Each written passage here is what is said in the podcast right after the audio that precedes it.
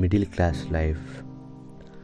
ஆயிரம் ஆசைகள் மனதில் இருந்தாலும் ஆனால் குடும்ப சூழ்நிலைகளால் தன்னுடைய ஆசைகளை யாரிடமும் சொல்லாமல் நான் ஏதாவது சாதிக்க மாட்டேனாக என்று நினைக்கும் பொழுது அந்த சாதனைக்கான எல்லா முயற்சிகளும் எடுத்துக்கொண்டே இருப்பேன்.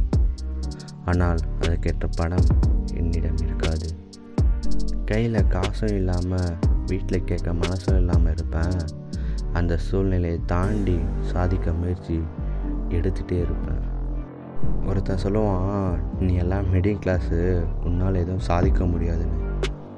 அவன் யாருன்னு பார்த்தா அவன் லோ கிளாஸாக தான் இருப்பான். ஏழையாக பிறந்திருந்தனால என்னால் எதுவும் ஆசைப்பட முடியலை. பணக்காரனாக பிறந்திருந்தேன்னா ஆசைப்பட்டதெல்லாம் கிடச்சிருக்கும். ஆனால் மிடில் கிளாஸாக பிறந்துட்டு ஆசைப்பட்டதை நோக்கி தான் ஓட்டிகிட்டே இருக்கணும்.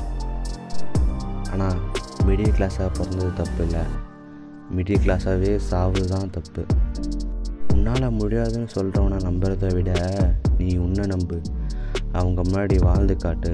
அதுதான் மிடில் கிளாஸ் பவர் ஒரு வேளை வசதியாக பிறந்திருந்தேன்னா கஷ்டத்தை பார்த்த உடனே சேர்த்துருப்பேன் என்ன பண்ணுறது கஷ்டத்தில் பிறந்தனால தான் அந்த வசதியான வாழ்க்கையை பார்க்காத சாக மாட்டேன்.